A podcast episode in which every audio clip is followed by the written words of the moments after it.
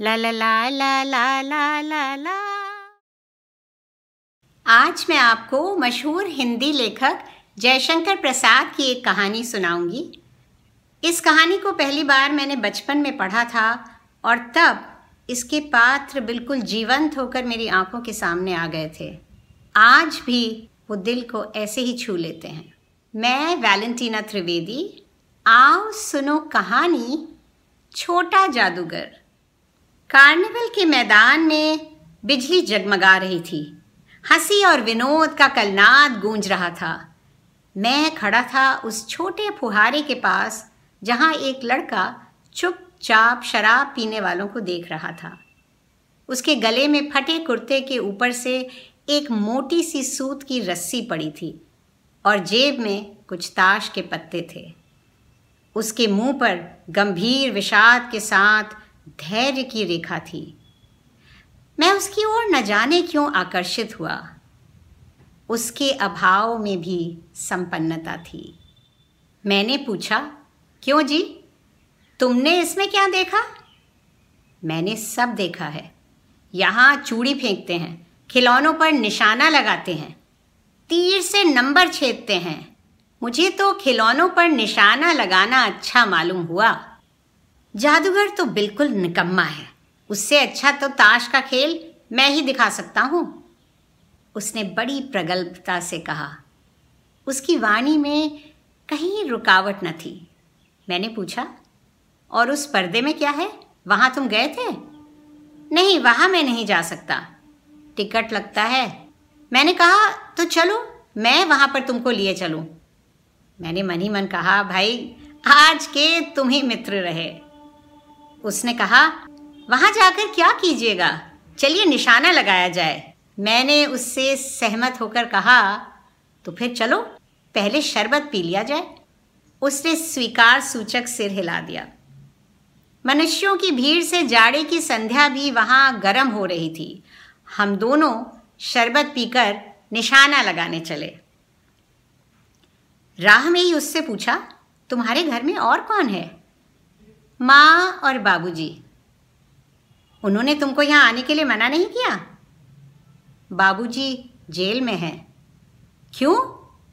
देश के लिए, वो बड़े गर्व से बोला। और तुम्हारी माँ? वो बीमार है।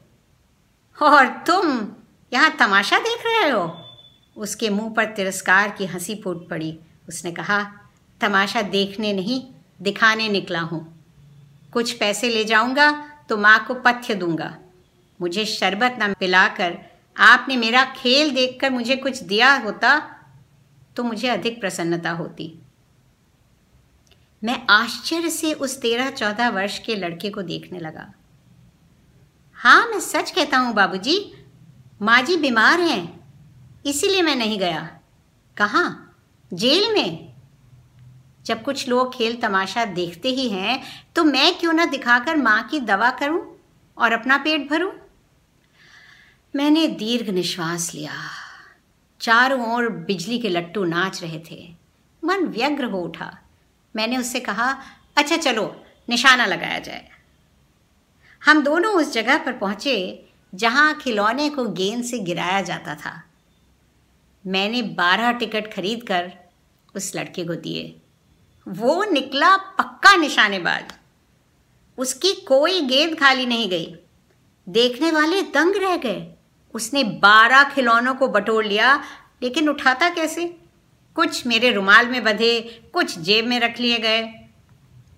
लड़के ने कहा, बाबूजी, आपको तमाशा दिखाऊँगा। बाहर आइए, मैं चलता हूँ। वो नौ दो ग्यारह हो गया। मैंने मन ही मन कहा, इतनी जल्दी आँख बदल गई?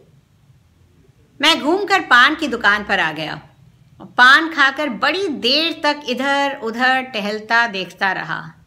झूले के पास लोगों को ऊपर नीचे आना देखता रहा। अकस्मात किसी ने ऊपर के हिंडोले से पुकारा, बाबूजी।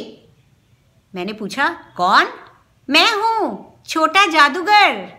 कलकत्ती के सुरम्य बोटानिकल उद्यान में लाल कमलिनी से भरी हुई एक छोटी सी झील के किनारे घने वृक्षों की छाया में अपनी मंडली के साथ बैठा हुआ मैं जलपान कर रहा था। बातें हो रही थी। इतने में वही छोटा जादूगर दिखाई पड़ा। हाथ में चार खाने का खादी का झोला, साफ़ जांघिया और आधी बाहों का कुर्ता। सर पर मेरी रुमाल सूत की रस्सी से बंधी हुई। मस्तानी चाल में झूमता हुआ वो आकर कहने लगा, बाबूजी नमस्ते। आज कहिए तो खेल दिखाऊँ? नहीं जी, हम लोग अभी जलपान कर रहे हैं। फिर इसके बाद क्या गाना बजाना होगा, बाबूजी?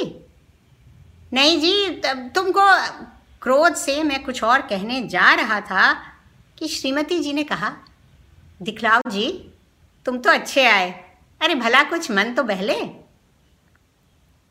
मैं चुप हो गया, क्योंकि श्रीमती जी की वाणी में वो माँ की सी मिठास थी जिसके सामने किसी भी लड़के को रोका नहीं जा सकता। उसने खेल आरंभ किया।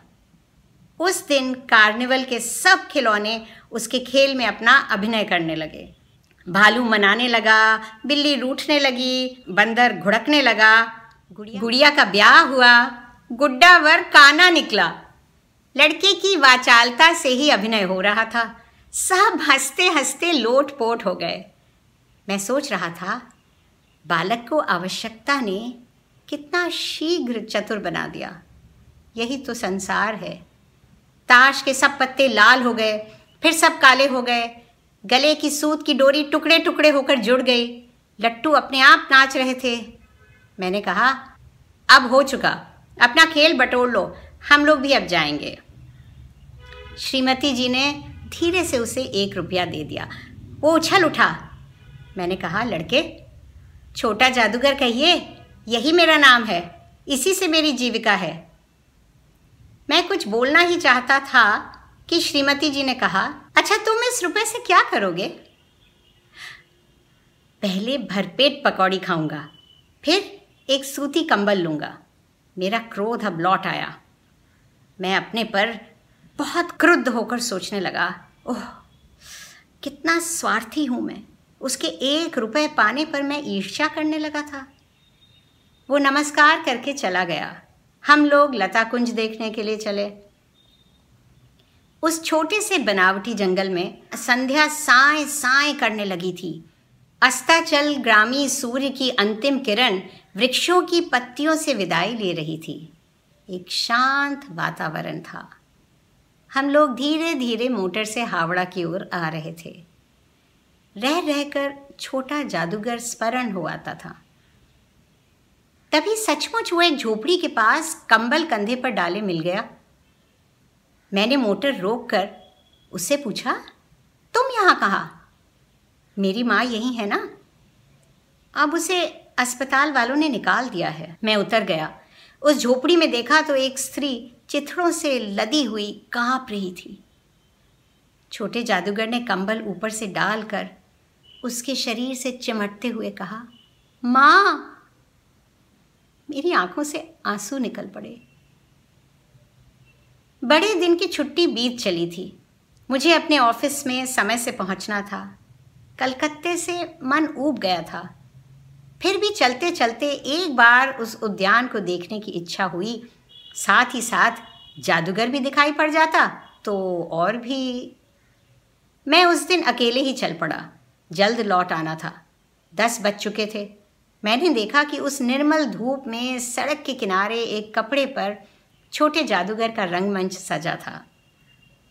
मैं मोटर रोक कर उतर पड़ा। वहाँ बिल्ली रूठ रही थी, भालू मनाने चला था, ब्याह की तैयारी थी। ये सब होते हुए भी जादूगर की वाणी में वो प्रसन्नता की तरी नहीं थी। जब वो औरों को हंसाने की चेष्टा कर रहा था तब जैसे स्वयं काँप जाता था। मानो उसके रोए रो रहे थे। मैं आश्चर्य से देख रहा था। खेल हो जाने पर पैसा बटोर कर उसने भीड़ में मुझे देखा। वो जैसे क्षण भर के लिए स्फूर्तिमान हो गया।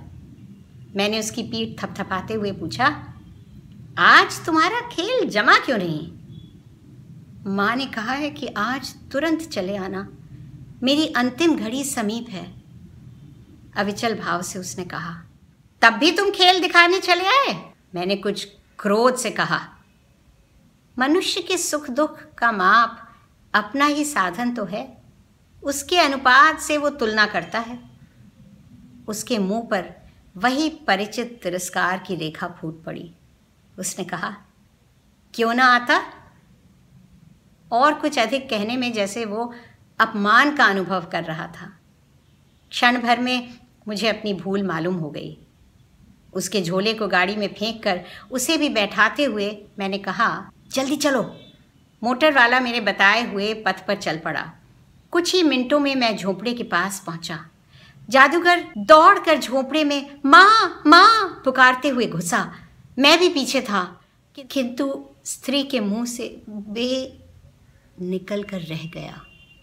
उसके दुर्बल हाथ उठकर गिर गए।